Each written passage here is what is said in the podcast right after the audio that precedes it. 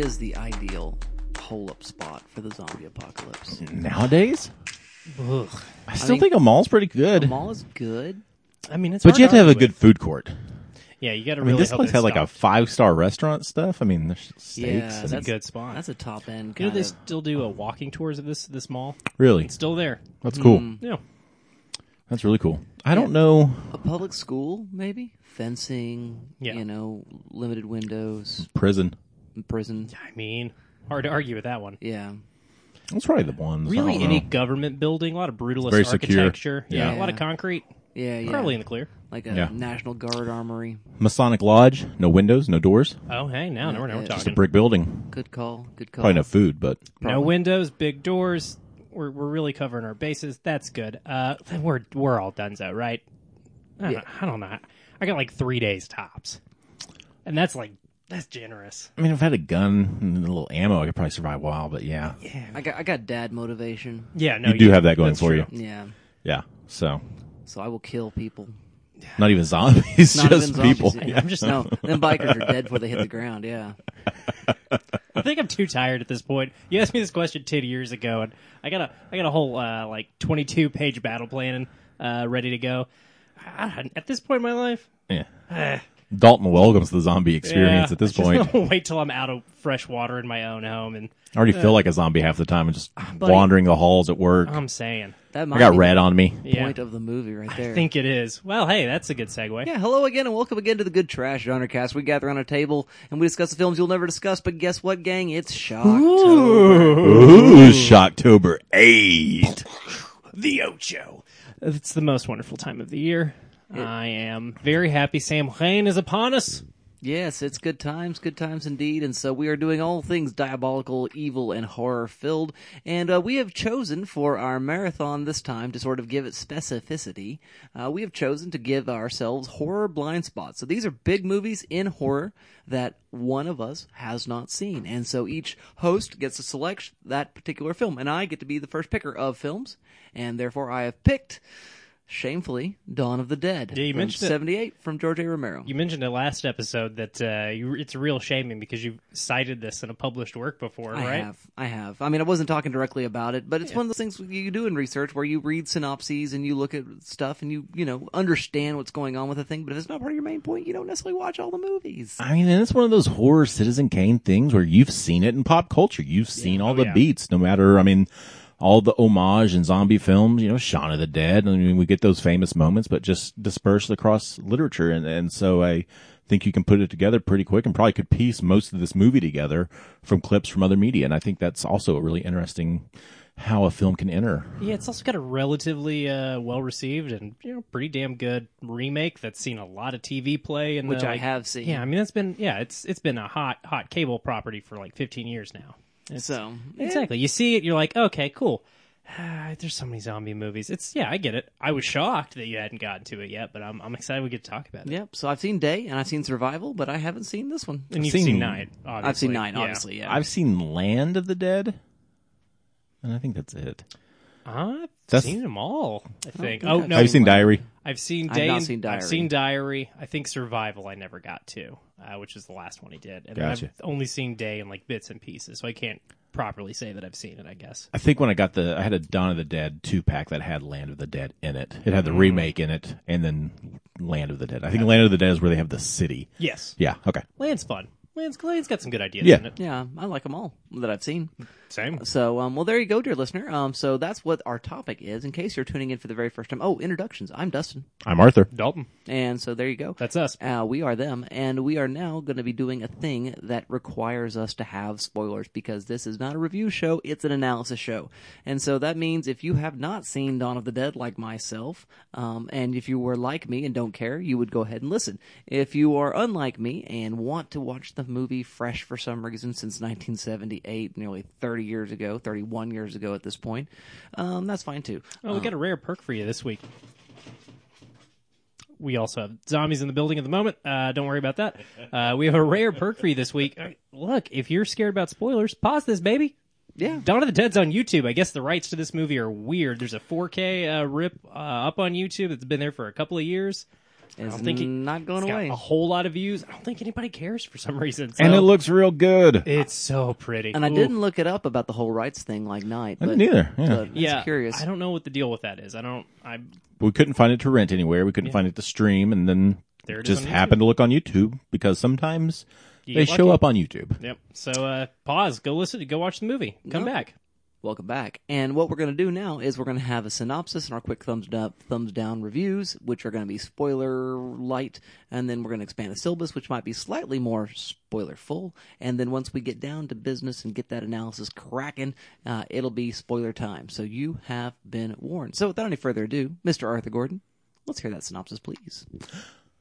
A decade after the watershed zombie flick Night of the Living Dead, George Romero returned with a spiritual successor, Dawn of the Dead. With a $1.5 million budget, Dawn of the Dead would become the most profitable entry in the franchise with a return of 55 million. In the wake of some sort of mysterious phenomena, dead bodies have reanimated and began feeding on living people. There they are right now. These people then reanimate, spreading the disease quickly. Urban centers are being affected at greater rates as the hordes quickly overrun areas. Stephen Andrews and Francine Parker plot to take the local TV station's helicopter and get out of Dodge. Meanwhile, SWAT officer Roger, a friend of Stephen, tells fellow officer Peter about the plan. The four get the helicopter and escape into the sky.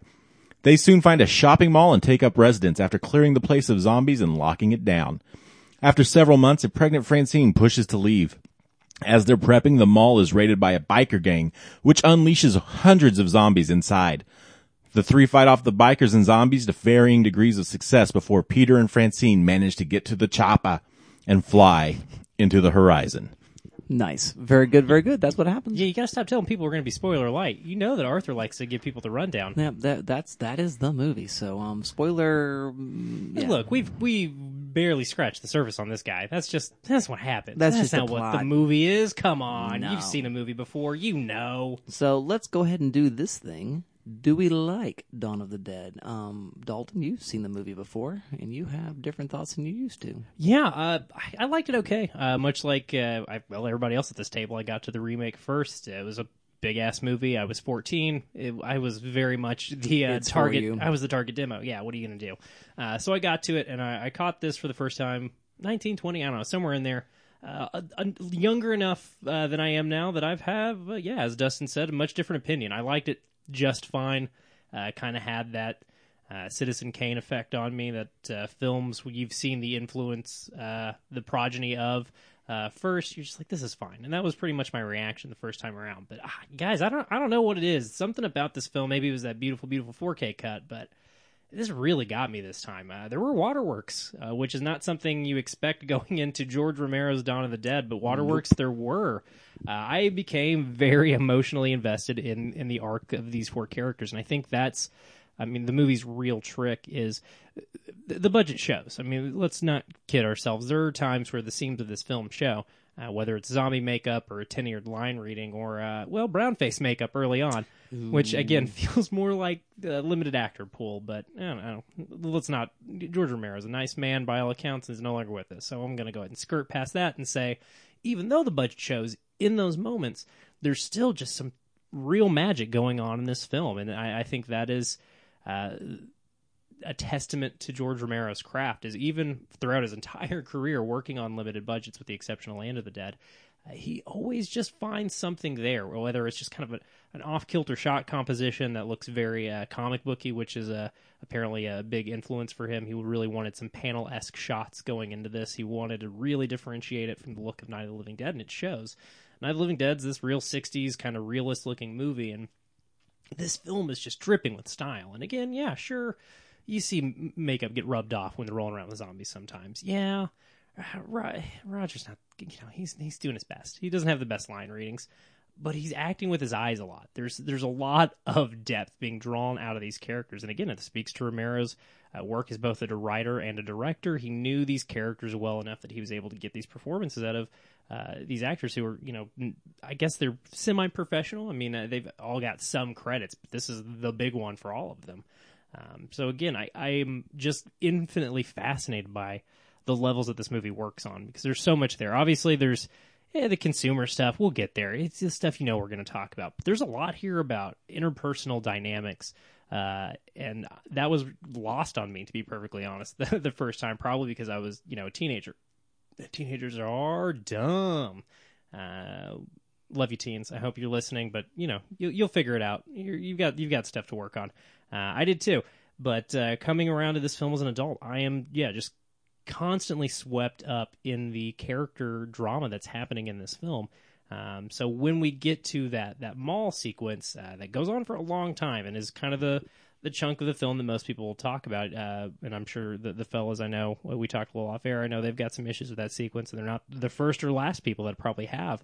Uh, but there's about a 20 minute stretch in this movie where nothing happens, and I just like really fell in love with it uh, even more than I already was. So uh, we'll talk more about uh, all the great things going on in this movie, but that's that's the long and the short of it for me, guys. I think Romero has a, a deft handling of his characters and really knows how to show widespread and small scale chaos with uh, the tools that he had at his disposal. It's a it's a hell of an achievement. All right, thank you very much for that, Mr. Dalton Stewart. What do you say, Arthur? Do you like Dawn of the Dead? Like is a good word.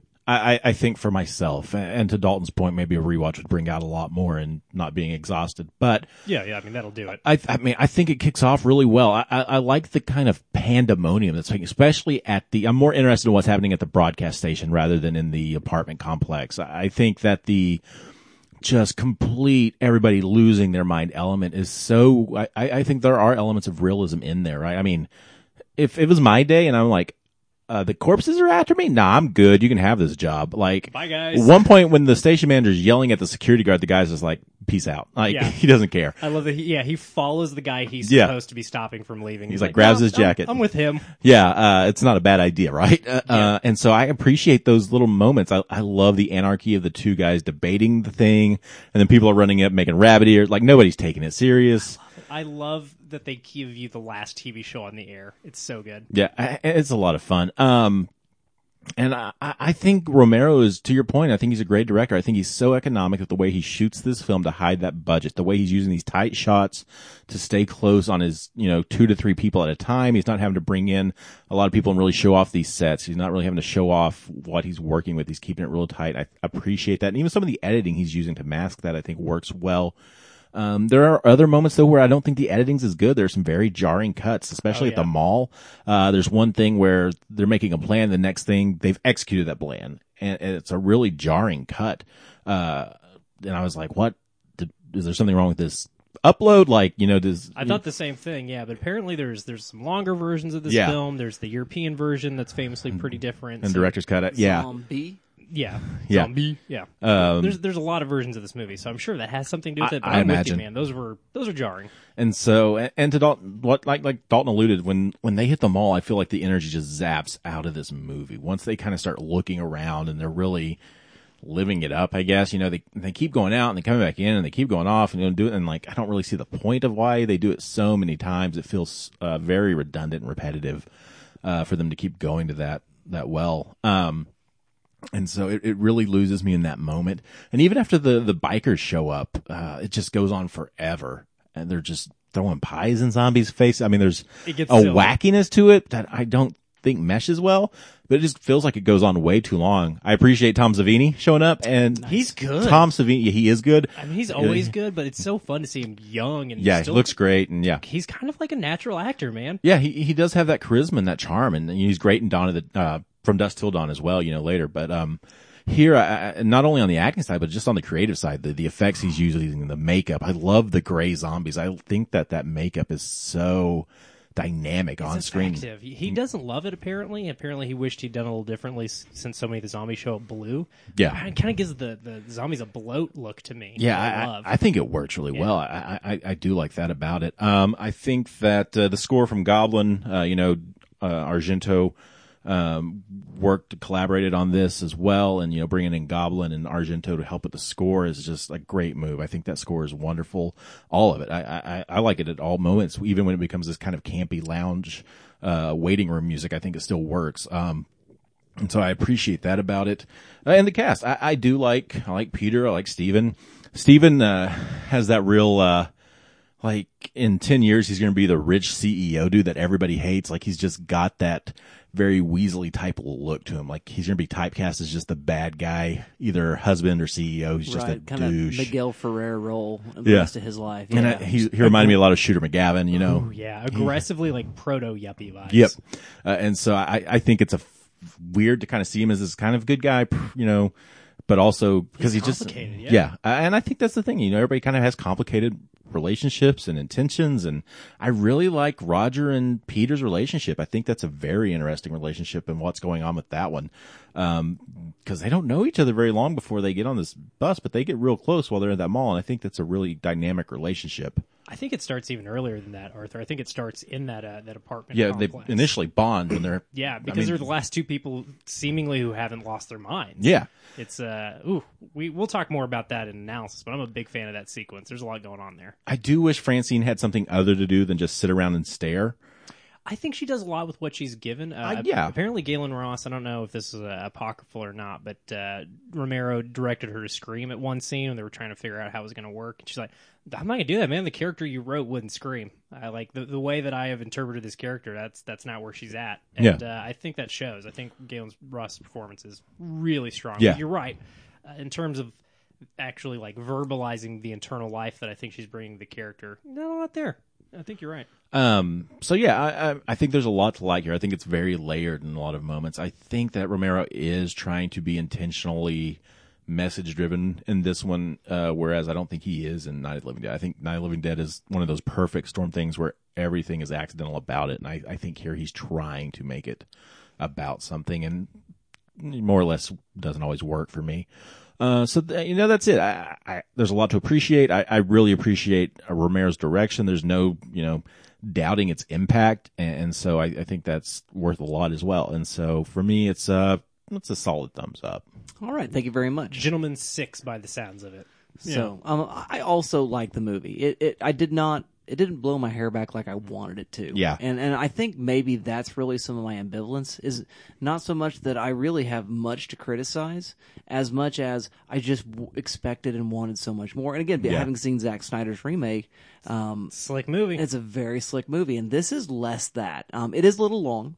Um, I do think I like the use of the time spent in the mall and the sort of you know conspicuous consumption that is characterizing what the what they're doing in that moment, and so I, I think that's useful and uh, a way to move forward some of Romero's themes. But I think it's a bit long, um, is what I would say about that. That you could have cut a couple of the sequences out, and it would have been a little leaner and probably a little bit better watch uh, for that. I do like the Goblin score when it's going for eerie. I like it less when it is doing that carnivalesque thing.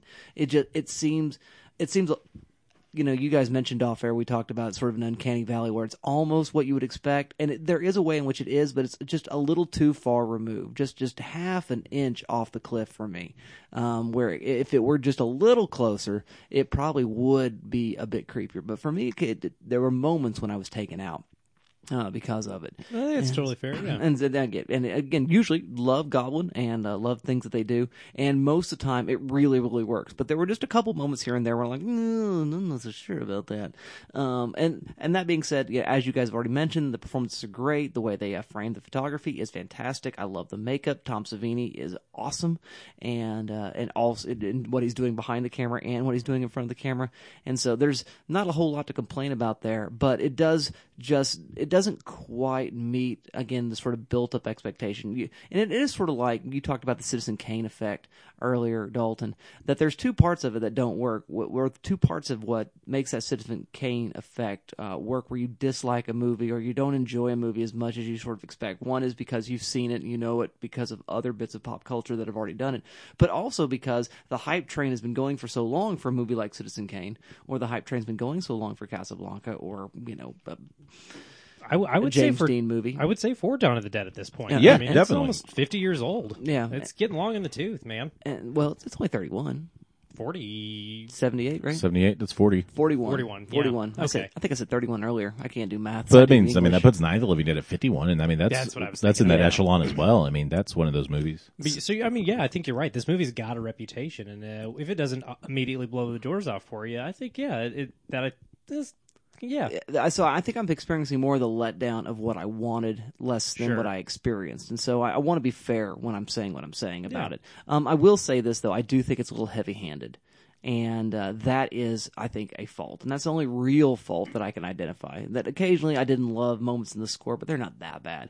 But the heavy-handedness of it, the the attempt to sort of make themes work, as you mentioned earlier, Arthur, is something that again uh, slightly diminishes the return of my experience, but only slightly. Uh, otherwise, it's a lot of fun. So yeah, gentlemen, six, seven, I guess I'd give. You know, I say- do. I mean, it does have the greatest line of dialogue in when there's no more room in hell. The dead will walk the earth. That's j- yeah. That's just That's a choice. perfect mm. line. It's Yeah. good. It's a good line. It's all the explanation you need. Yeah. It kicks so much ass. Yeah, Yeah, it's I very, love very it. fun, and it, we, we've moved away from these sort of asteroid radiation sort of explanation that's in the first film. I don't remember anything in that the chaotic news sequence when they had any explanations. There. I think they keep getting interrupted. They never really Yeah, do blurt it. yeah. and I Nobody think bothers. this parable is as good of an explanation as anything. That's all Yeah. you need. And he comes back to deliver that in the Romero remake, as I'm, I'm sure the the pedants and nerds out there will want to make sure we, we mention. He he gets to drop that line again because it it's so good. Ain't no room in hell, guys.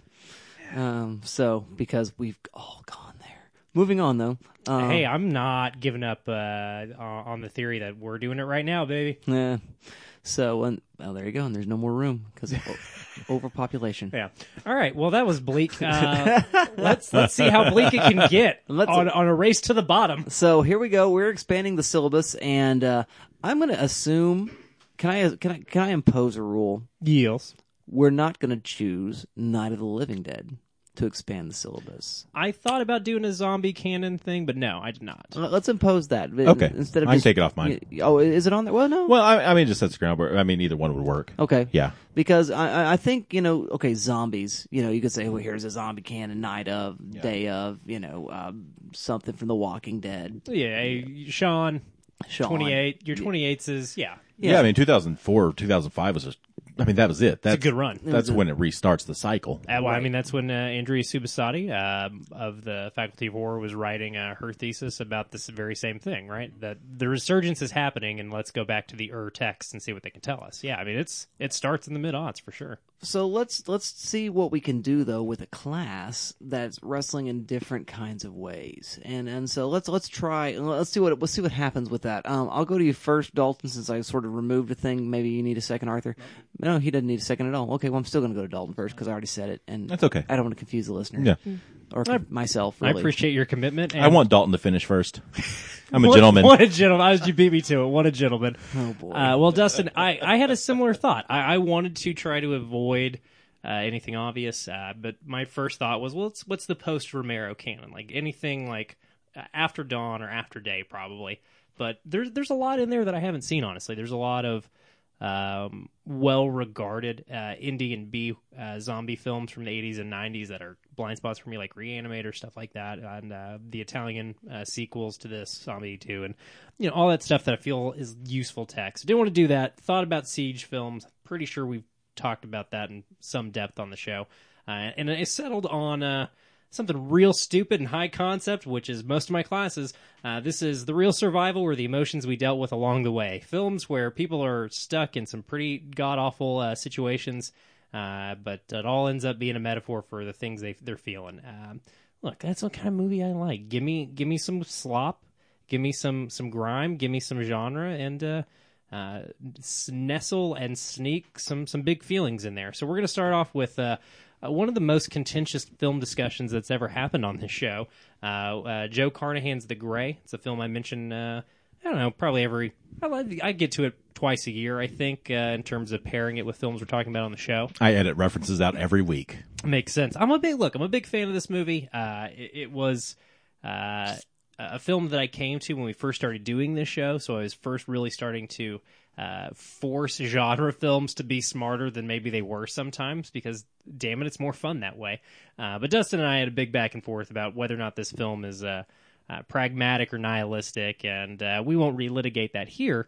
But I think that's that's the big strength of the film. I was right. Well, it's not about who's being right. Sometimes, Dustin, maybe we were both right, and there's more to it, baby. Uh, you're not going to go me into a fight. I'm feeling too happy today. Uh, But I think that's the strength of the film, though. I, I think multiple readings, uh, divergent opinions on this is a strength. But yeah, it's it's about a bunch of roughnecks and uh, loners and weirdos and outcasts uh, go down in Alaska, and Liam Neeson's got to save Jon Bernthal and everybody else from wolves. Uh, oh, no, Jon Bernthal's not in this. It's uh, Frank Grillo. Don't Yeah. listen to me. Uh, this movie kicks ass. It's really good. It's a dumb, lean, uh, but smarter than it has any right to be dad movie. And I like everything about it. And I think it goes some interesting places, primarily in using um, uh, the elements and the wilderness and the wolves as a as a stand-in for the grief uh, and the heartache that seems to be pursuing all these guys. Next up, we're gonna go visit a film from uh, Belgium that we talked about a couple of years ago on the show. and We're all in love with. It's Raw. We look. How nice. I'm gonna bring up this movie any chance I get. It's a cannibalism movie, but a much different kind than this movie. Uh, the real cannibalism, it turns out, in this movie is uh, female sexuality. I think I'm still trying to figure out what this movie's about, guys. I got to be honest. I think that's one. Of I the think things, that's one of the things. but I'm not sure I if think there it's is a lot. thing. There yeah. not a thing, but that's one of the joys of again of Raw. Much like the Grey, you can take a lot out of it. Uh, there's a lot of subtext. There's a lot of nuance. There's a lot of good writing, and just a lot of good uh, uh, performances. Big fan of that film, and again, I think uh, a really good movie about uh, both surviving uh, your first semester of college and surviving uh, feelings you don't understand. Next up, what are we going to survive next, everybody? Uh, well, we I, I did want to get one societal collapse film in here, and it's a film that a lot of people like, so I just like to bring it up every once in a while. It's It Comes at Night. Uh, I can't think of the filmmaker's name off the top of my head, but uh, directed Kri- Krisha, Krishna, uh, which everybody liked. Didn't like this one as much. I still haven't caught up with. It's Krisha, right? I think it's Krishna. I can never remember. I haven't caught up with that yet. He's got the new one coming, but I, I like it comes at night. It takes uh, all of the fear of the other stuff that is the implied subtext of most uh, apocalypse and most zombie films specifically, because it's some sort of uh, viral epidemic. But it's just you know it's just like leprosy. Nobody's gonna try to eat you. They're just gonna give you a big old bad case of the dying pain fleas. Um, but uh, it gives that film a chance to really make all of that zombie film subtext about people being the real scary thing uh, and just lets it live there. Lets it live in those feelings and emotions and what happens when you're put in a position where the right thing to do is take care of people you inherently can't trust. It's good stuff. Uh, last but certainly not least, uh, I want to mention a film that I saw this weekend. I was going to talk about force majeure and surviving family dynamics, but let's Nice. just I know, right? And another film that uh, I liked way more than everybody else on this show, and uh, everybody was mad I made them watch it. But I want to talk about another movie about families uh, because I saw Ad Astra this weekend, a new James Gray movie with uh, old, old B. Pitts. Uh, well, look, I, I got to go catch up with the James Gray movies now because this movie kicks ass. I'm a big fan. Uh, it's like if 2001 uh, also featured a moon rover chase in a, in a space baboon there's this movie's got everything, but it's also got a lot of damn feelings uh, and a lot of good, big, beautiful space photography um, or space special effects at any at any rate. Uh, this movie's not doing great at the box office, so I want to try to encourage people to go see it because I think there's a lot there. Uh, but no, Brad Pitt, while surviving uh, the, the harsh realities of space, sure, he's just trying to survive his dad and the toxic masculinity that gets passed on to all sons by their fathers, uh, despite their best intentions.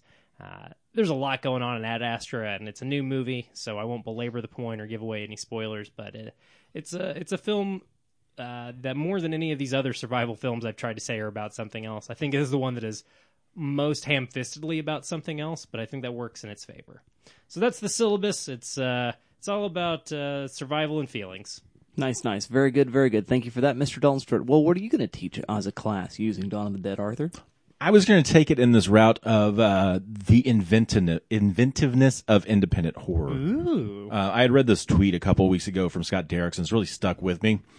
And he said, a temptation for tentpole filmmakers is having enough money to afford first ideas, which are rarely the best ideas.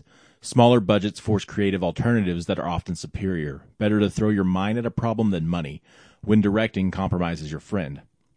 And that really just stuck with me. I thought about it a lot when I was watching uh, Dawn of the Dead. And that's why I was going to bring up Night of the Living Dead as because well. it does a similar kind of thing. Yeah. Yeah, for sure. But I mean, Dawn of the Dead is doing that, right? I mean, we've got all of these, uh, again, going back to the, the way it's shot, the way it's very economically shot to mask so many of the uh, constraints, uh, from a budgetary standpoint. Um, and it, it overcomes that. And, and I think that really kind of lays the groundwork, uh, to look at that. And so I went with uh, that. I went with Texas Chainsaw Massacre, uh, Yeah. Tobe Hooper, and uh, The movie that probably shouldn't be any damn good, but is just yeah, by all accounts, I mean, it was a miserable shooting experience. Everything that could go wrong went wrong. You know, everybody was starting to stink and everybody was so angry with one another and the castmates didn't get along, but they were able to turn that turmoil into a great chemistry between everybody that gave us the film that we got and it, and it You worked mean so well. Franklin was really that unpleasant? That's what I've heard. Yeah, it wasn't acting. Yeah, I, I think that was all candid. Uh, also, nobody likes to be outside in Texas in the summer at all. Or, or Oklahoma for that matter. Uh, no, baby, We're tell me. getting it. Yeah. Boy, boy. True, true. Uh, but I, I I think it's smart from Hooper to be able to capitalize on that, to notice that, and be like, I want to use that uh, to make this work, and it, it helps sell not only the the dynamics between the characters and the the turmoil going on, but also just the look of the film, this kind of dirtiness that it has and encapsulates, and it's beautiful in its own grimy way, and makes it so much.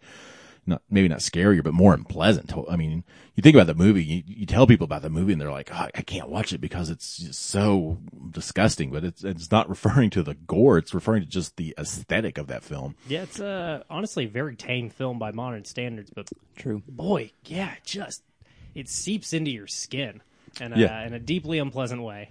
And then I want to go to a, a movie where the costume director ran down to a dollar store and grabbed a William Shatner mask and painted it white, and they gave us Halloween. Mm. Nice. You know, I mean, pick. you you can't afford a, a fancy costume designer. You just make do with what you got, and then you turn it into one of the most iconic, you know, characters in, in film, not just horror. I mean, it, That's what a good costume designer does Yeah. for you. Spins gold at a at a turds. it is Michael Myers. uh, from there, I'm going to go into uh, James Wan Saw. I, I think that's another film that knows its budgetary constraints and knows exactly how to shoot this one room and smart to keep everything pretty well isolated in there and to play these games. And, and it makes it work in a way that uh, is highly effective. I think, you know, it, it's, and hasn't aged as well. It's got a few missteps, but I, I think, uh, as far as a debut feature, it is just firing all cylinders for the most part from a direction standpoint. Uh, from there, I'm going to Paranormal Activity. You Yeah. know what? Uh, you can't afford. A, That movie's cheap. yeah, I mean, Featured from uh, in last year October. Yeah, I I think we were all pretty surprised at how much we we still liked it. Movie's good. It is. It's very good and it's very smart. You know, found footage is cheap. It's easy. I mean, I could have easily went with uh, Blair Witch Project as well. You know, they're both doing the similar uh, things and capitalizing on shoestring budgets and really getting as inventive and creative and crafty as they can with that and making it work. Inspiring the master themselves. I mean, I, I don't think Romero either makes or gets the money to make a found footage zombie movie without uh, Either. without that. And, Yeah. I mean, look, smart George Romero for doing it because he, I think he knew everybody else was going to make one, so he had to. And, and I didn't want. I, I thought that was where I was wrapping up. But there's one more person I want to put on this list. That's Jennifer Kent, and I wanted to go with the Babadook. Yeah, um, which is again, you know, it's low budget, and they had some government funding, but they had to kickstart the rest to get it going. And I think it, it really comes together in a polished way, and it's uber scary uh, and very smart, and it definitely taps into a lot of emotional fears and you know, uh, just character fears, and I, I appreciate it a lot. Yeah, there's studio movies that uh, don't have set design that good. Yeah, True facts, Good yeah. pick, Arthur. Dustin, uh, spin spin us a yarn, my good man. Uh, what what what uh, what you teaching? Okay, so I'm gonna think about sort of uh, culture critique and consumer culture specifically critique um, because that is the big theme. The biggie on the eye chart. Yeah, yeah, and yeah. so I was trying to wrestle with it in that way. I, I was going to suggest a essay, and I'm going to go ahead and name the title, although I cannot recall the author. The name of the essay is "The Happiest Place on Earth," and it's sort of a, a cultural analysis of Disneyland.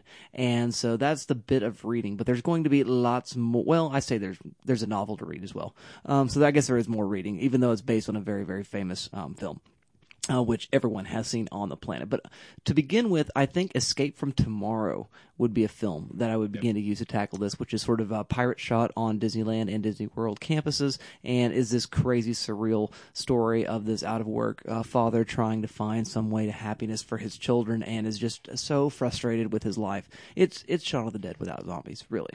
Um, Sean, not Don, in that case. And so I would recommend it. And then going back into that um, that California and Florida experience experience well with Disneyland, um, the Florida Project. I had a feeling you were going there. I mean, yeah, Sean Baker's Florida Project Yeah. is amazing. It's it's just a great film, and it is wrestling with that sort of underclass that's servicing all of those theme parks uh, that are in that part of the world, and also just a lot of the sadness that goes along uh, with um, a particular look into those lives. And so, I recommend that movie pretty highly, and it's a good way to explore some of those things. And then I'm going to recommend the novel rather than the film Jurassic Park Yep. Oh. Yep. for similar kinds of reasons. Um, because the novel, more so than the film, really plays into the idea of patented wildlife. That whole genome project that John Hammond's putting together in the course. And again, there's stuff about it. Jeff Goldblum's got a line where he's banging on a table and uh, talking about slapping it on a lunchbox and that kind of stuff. And so there there are yeah, things. it's, it's kind of the big moment of the movie that they get into it, though. Yeah, and, that- and that's really kind of it um, as far as the, these sort of patented um, biological specimens.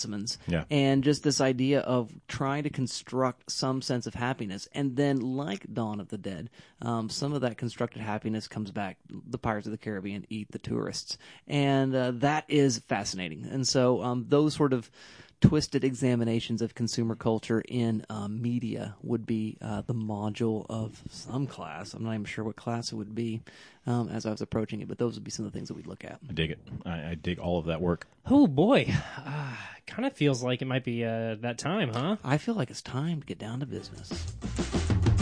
It's business.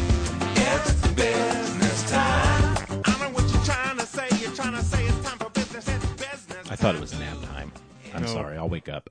Hey, buddy, Hey. let's do some analysis. All right. Are you excited? Oh yeah. I'm pumped. Oh yeah. So, um, Biggie on the eye chart. Well, I actually, Zombies. I, I, I want to start somewhere else. I want Okay. to I want to start back in the the form days. Let's talk a little bit about the craft movie making.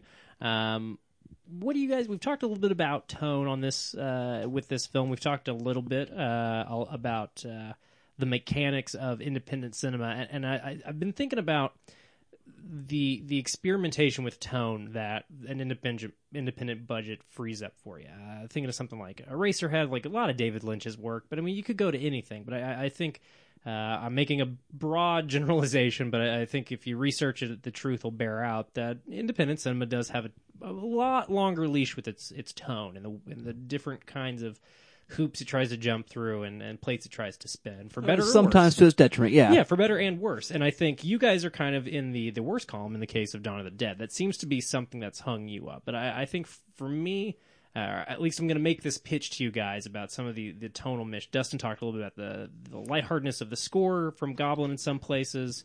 Uh, Arthur's talked about kind of the languid pace. Um, and we, we talked a little bit about Dawn, uh, Dawn of the Dead, the remake, and what works to make Zack Snyder's film so thrilling is a lot of personalities, but not a lot of character. You got a lot of like little tasty tastes of personality from James Gunn's screenplay in that film. Uh, and they exist to service some pretty cool action set pieces. But I think when you don't spend time, take time to spend with your characters in a film that's either a, a siege film of any stripe, whether it's zombies or whatever, uh, then you just got personalities and archetypes like you get in Stagecoach. But I, I think Dawn of the Dead's four-person cast really gives them a lot of time to play around a lot. Uh, Arthur mentioned the big, the opening in the news station, and it's so stark and austere and like really serious filming. Like that carpet seems very deep red. Like it, it feels uh, almost of a piece with like a, all the president's men or something like that. It's got that real 70s. Everybody's got their, their suits on and looks important. And then we go to this housing project and there's an exploding head within like five minutes of us getting to this next So goopy. it's so goopy and like the movie just immediately turns and it shifts into a whole different gear from where it was at at the new studio and the film keeps doing this as arthur mentioned that the bikers feel out of nowhere for me i actually wrote my notes i was like oh cool the weird's back the film takes its time and just kind of stops and lets it be this this soap opera, this character piece between these four people who are stuck on this island of safety in a desert of certain doom. And then Tom Savini and his gang of uh, Nazis uh, wear sporting bikers show up, and the movie's just insane. Pies get thrown at zombies. A dude lands in a blood pressure cuff, just clearly for the gag of it all. And it, it makes no sense, and yet it, it makes perfect sense for all the film that has preceded it. Because I think the film does a lot of that, jumping back and forth from one scene to the next, what kind of tone it's going to play with. So that, I guess that's my case to you guys about some of the weird shifts and jumps this film tries to make because I think it, it kind of is part of a long lineage of weird uh, tonal experimentation in independent cinema. Yeah, and I think it's absolutely right that, that it it is an exemplar of doing that, and I think for the most part that it does well. I, I do like the jumping, in, you know, the the blood pressure cuff, and I do like the pies in the face, and I even like the sort of whimsical scoring that happens when they're toting all the bodies out on the little uh, You, that's weird. That seems the freezer? weird, Yeah. yeah. into the freezer with the with the, the big can carts that they've Yeah, got. yeah. Yeah. And uh, it, it it's hilarious and morbid all at the same time, and that I very much enjoy. Uh, so I, I think you're absolutely right. There, there are other moments in the score that are just a little too off or whatever Sure. for me personally, but no, I think your point's well taken though. They would never have gotten away with it. They would have gotten notes from somebody at MGM. Oh yeah, It- you know, definitely. that's not that you know. Yeah, it, it sure like Dawn of the Dead, the, the studio version, the remake has got some like kind of weird, silly bits, but the silliest shit's in the director's cut. They did get notes. They had to pull it because it was too weird or you know too not something a studio wanted to have its name on. Uh, but again, even all the weird, weirdest, silliest stuff in that film, I don't think has anything on the places this movie goes. Uh, although the chainsaw bust thing in that remake's uh, that's pretty, it's pretty out there. I seem to recall the silliest thing. I I, I think there is silliness in the remake, but it does sure. it's very subdued. And again, I don't know what cut I actually saw when I saw it, but it seems like the silliest thing I ever saw was, and I can't remember what character or what even the event is, but it was a item, a product that they saw in the mall, and you were surprised that that character was interested in it. It was one of those sort of tonal shifts. Where it was like a uh, Ving Rhames wanted a fur coat or so. I don't remember what it was. Yeah, there's but one guy that tra- tries on some lingerie. Everybody's just kind of experimenting with their personality and their. Uh, There's also a they are. Richard Cheese montage. That's what I'm Yes, thinking of specifically. yeah. the Yeah. Get Richard Down with Cheese the Sickness, montage. which is It's great. so fucking silly, Wha- uh, uh, but a uh, different uh. kind of silly than what we get in Dawn of the Dead '78, which is really, really out there. Yeah. I mean, as, again, I- or- as Arthur has said, and I think this is kind of the her example. The pies in the face is goofy as hell, and apparently comes. Uh, who knows how apocryphal this IMDb trivia is, but uh, I like saying it because it's sometimes uh, you know uh, myths are fun. Let's let's put them out there. Uh, somebody uh, Romero at some point said, uh, "Yeah, pieing zombies is about the only way we didn't kill them in Night of the Living Dead," and there you go. Uh, that's that's part of the legend. Is somebody made some offhand comment about it, and that the next thing you know, they thought it was a good idea to pie the zombies, and I'm with them. It's it's goofy as hell, and I, I think speaks to. It, it made me think of uh, that series of games. I can't remember them. Um, oh, Dead Rising. Dead Rising. Yeah, I think it speaks to the the fact that this film has been so popular with so many different uh, parts of the world. I mean, it's huge in Italy, it's huge in Japan, and I think a big part of that is stuff like that. That stuff that just will very quickly breach all cultural borders and say, "Hey, look, now we're throwing pies at zombies. That's goofy as hell, right?" And yes, it is, and I think has helped this movie's uh, longevity for sure. That's a fair point. I like that. Um, let's move into. Well, well I guess we can save the Big E uh, for when. I mean, at some point we got to talk about consumerism and just give that reading of the movie. I mean, can we just rehearse it real quick? I mean, is it really need to be a talking point? I mean, everybody's done it, right? I mean, that's the thing. This is the movie about consumerism because they go to the mall because the zombies have been there. They spend a chunk of their lives there and they remember it. Uh, I, I mean, that's where the reading comes from. He says it about five times in the movie. and they're literally consuming everything around them. Yeah. Well, and they literally get to a point where they they all but say, "Are we just like them?" They don't ever say a line like that, but they get to some like, "What have we become?" type shit. Yeah. A- and they're very much as a clear, as Dustin said, this is kind of some of the more ham-fisted stuff in the movie. It is the big E on the eye chart because it is clearly part of the text. Uh, and we talked a little off air. Any of Romero's films, I, I think, are open enough for analysis that you can make them about anything.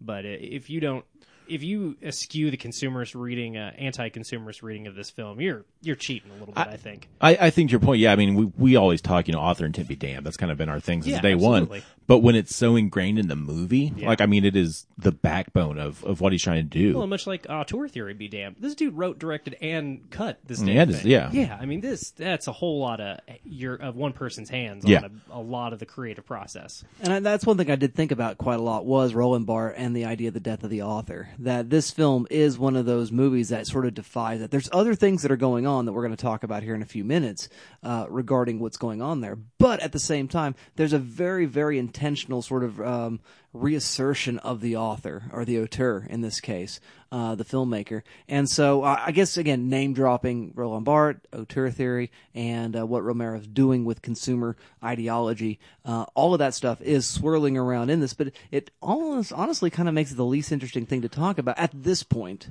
uh, regarding the film. I just want to break. Do you? How often do you think it's successful when a author, a director, a screenwriter, whatever, forces a a theme? Well, I mean, I look at a, a similar film was doing similar kind of things, like Sorry to Bother You, and it really, really works. Yeah. So I think it can work. Well, people get after uh, Spike Lee for being too didactic all the time, but I think a good if a film is well made, uh, then it just becomes an essay of you know of of a, somebody's truth, and I think that's as valuable as something that's super open ended. But I wonder if it's not also the timeliness and the repetition of that same kind of message. I mean, this is 1978. The 80s are coming. The yuppie Hmm. Yeah, era, Gordon this- Gecko, Reagan, and all of that is about to, to happen. first, man. It gets to it way ahead of everybody else. And so that makes it interesting Yeah. because of its sort of um, um you know prophetic nature. But that it's, being it's said, primacy if nothing else. Yeah. Yeah, that being said, it is really, really done. The things you have don't make you happy, which is something we've been doing since Citizen Kane, if we want to be very honest about it.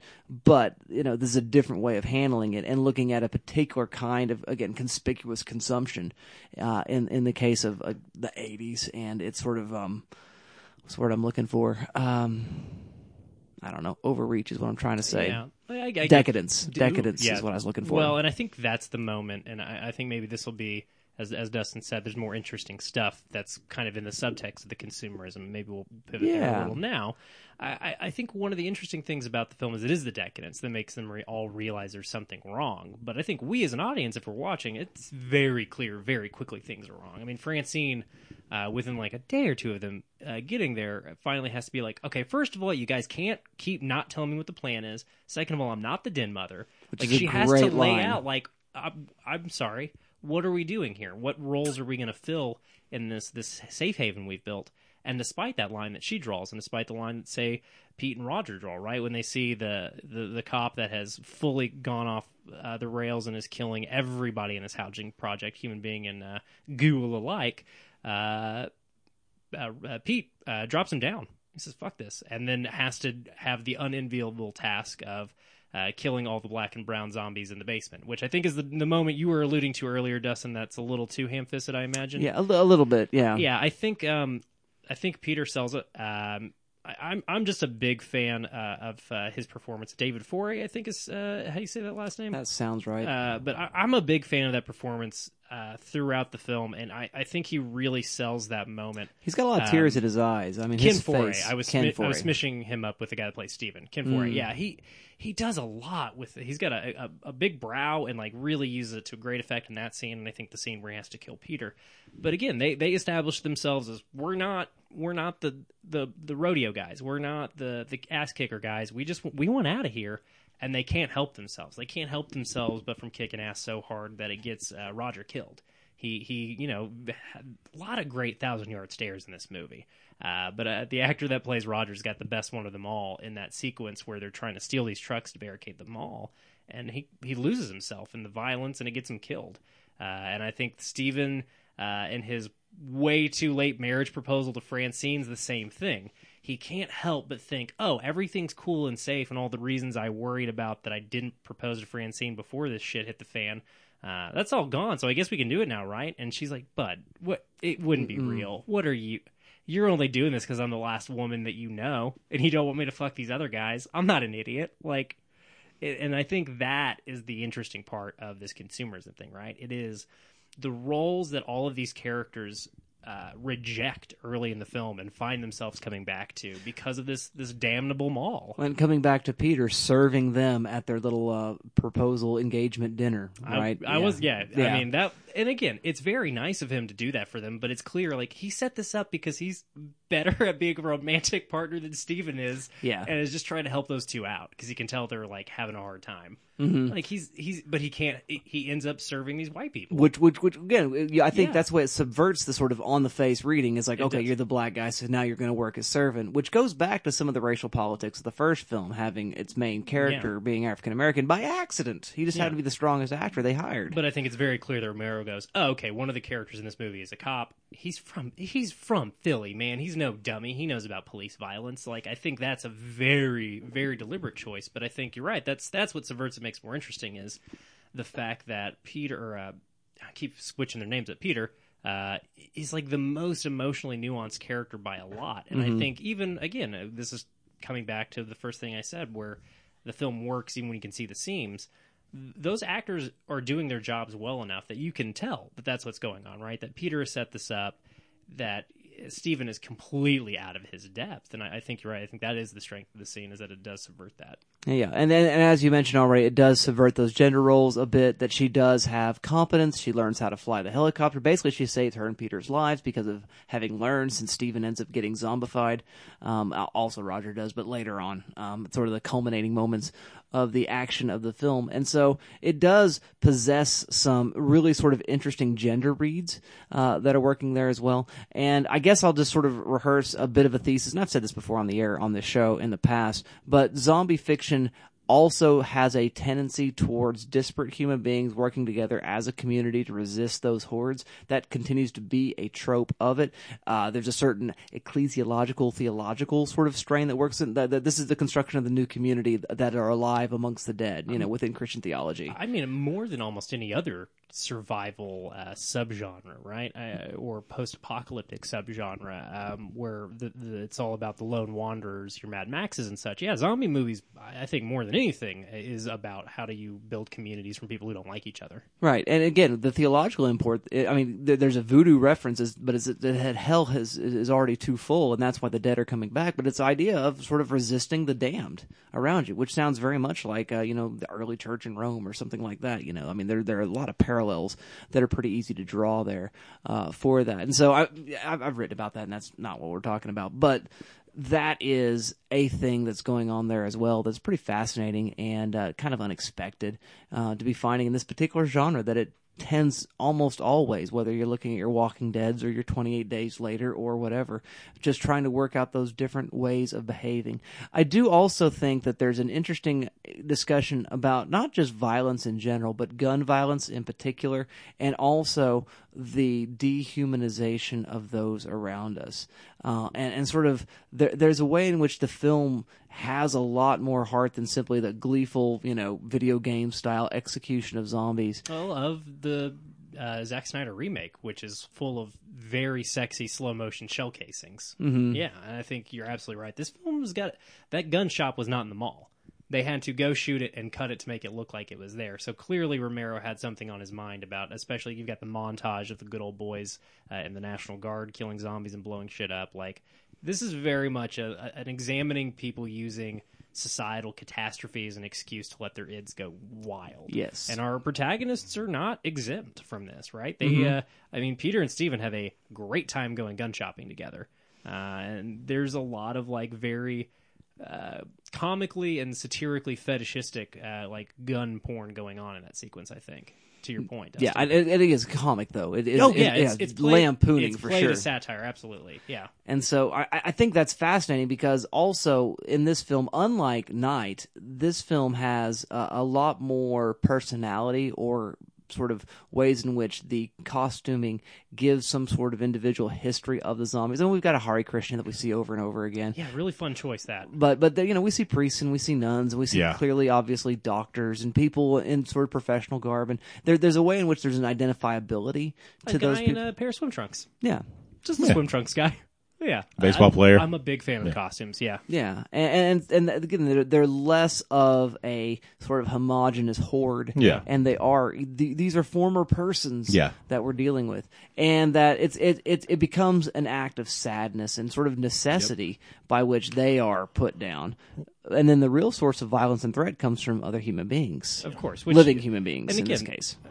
Well, I was just going to say, to your point, there's this level of empathy when the bikers do show up and they're just bullying the zombies. I mean, There's Yeah, some real, yeah, Yeah, yeah, why are you putting pies in the face of my zombie friends? Yeah, they're just pushing them around and being mean to it. It's just very cruel, and it shows, you know, the the zombies aren't intentionally killing people; they're just acting out of instinct to eat. Uh, unlike the biker gang, who are just being cruel, like you said. Well, I think it, it's great because it it it, it puts them uh, in pretty stark juxtaposition to our heroes, but also just shows everything the heroes were doing in Fast Forward.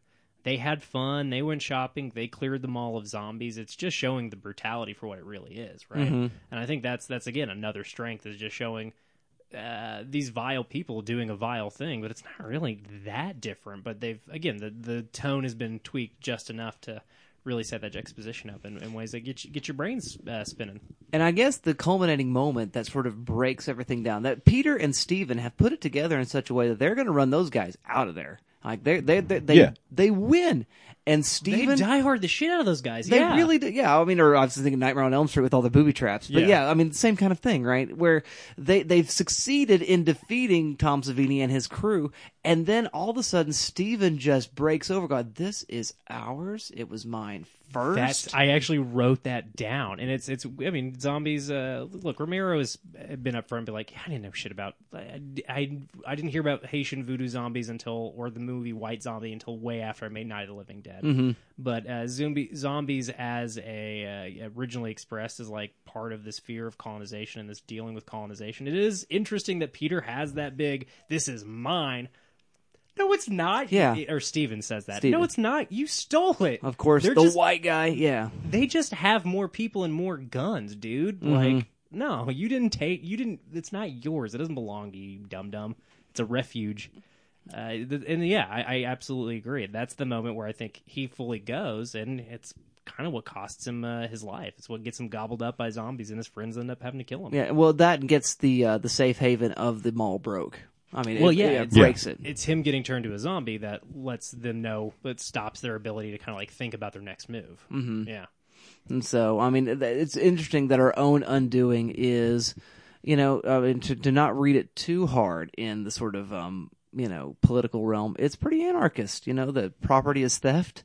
Uh, there's a way in which that kind of reading kind of lends itself, uh, to the film is like, what you're doing is it, you can take this place and you can use this place, but to sort of be possessive about it, then it becomes, an act of theft and an act of personal and uh, you know not just personal but of the community destruction and so i mean i just find that really fascinating and i think the colonial reading as well um, really lends itself that we've colonized zombies and there's in the you know foundational text a, a instant of colonization where somebody gets too possessive and uh, starts a war and uh, that war ends up having repercussions much much worse than anyone would have considered in the first place Well, and it's it's just a big deal in terms of uh, we we've talked a, a, a little bit, not as much as we could have about just what a big deal and how influential this film is.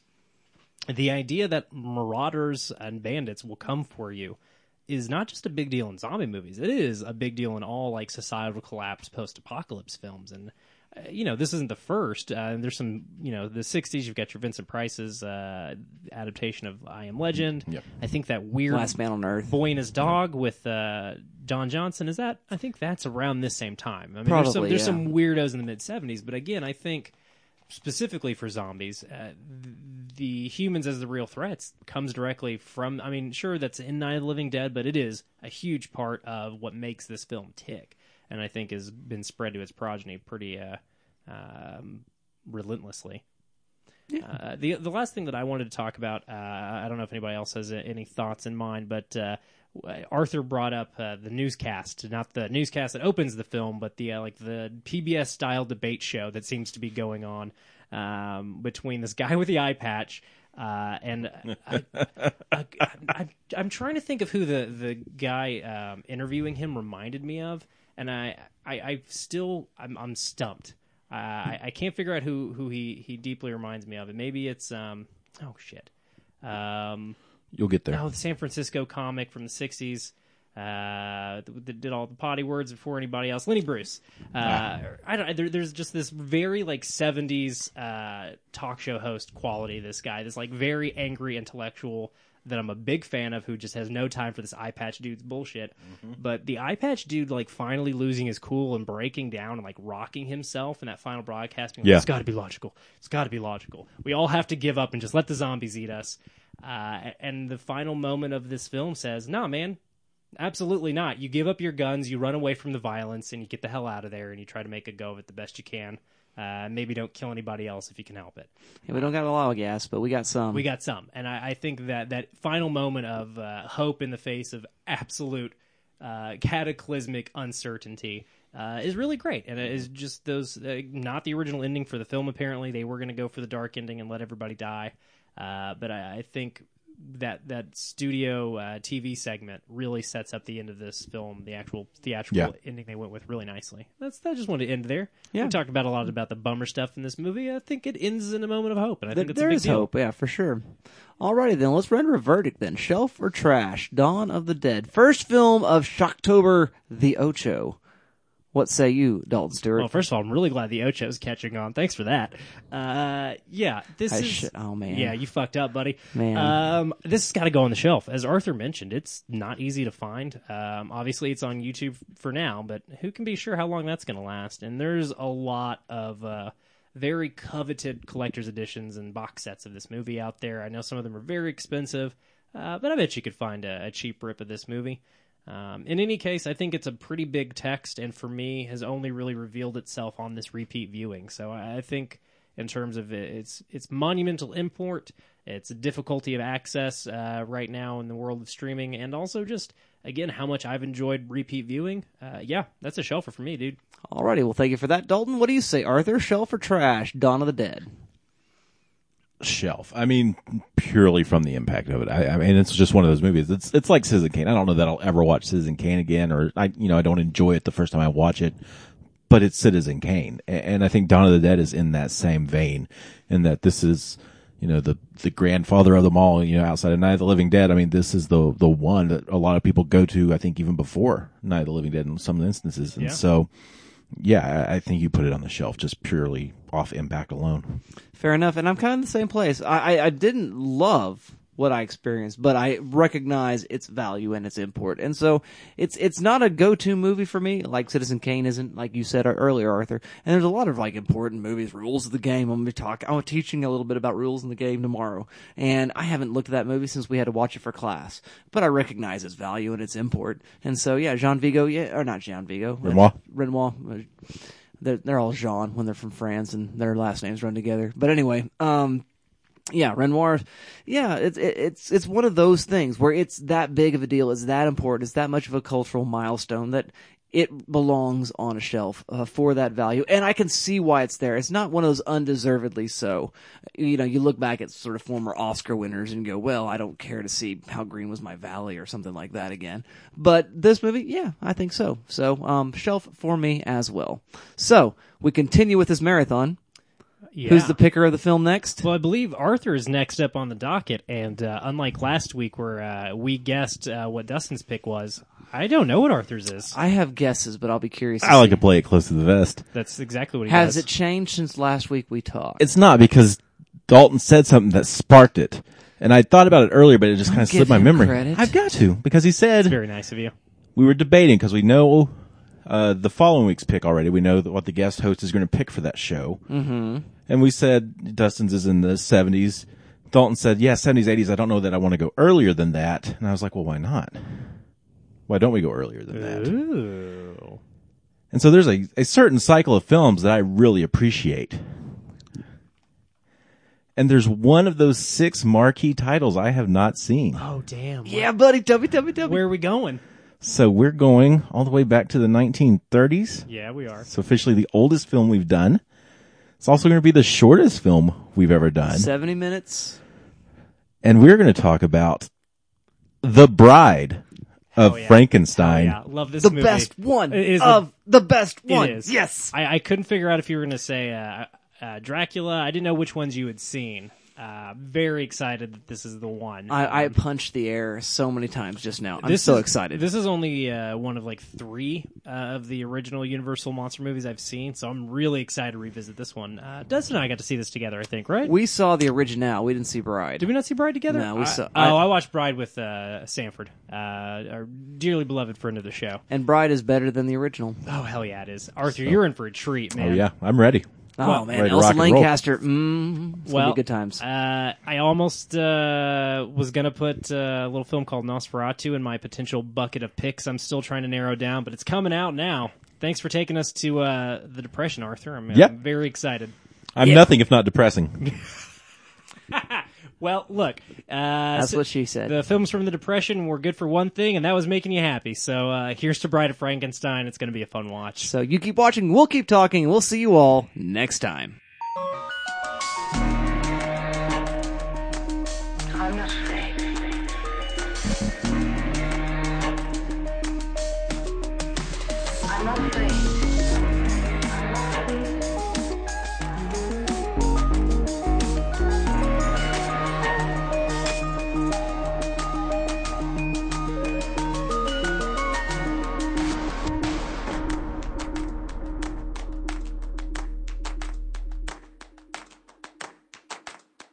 Hey, now it's time for the part where I'm boring because we forgot to do it during the show.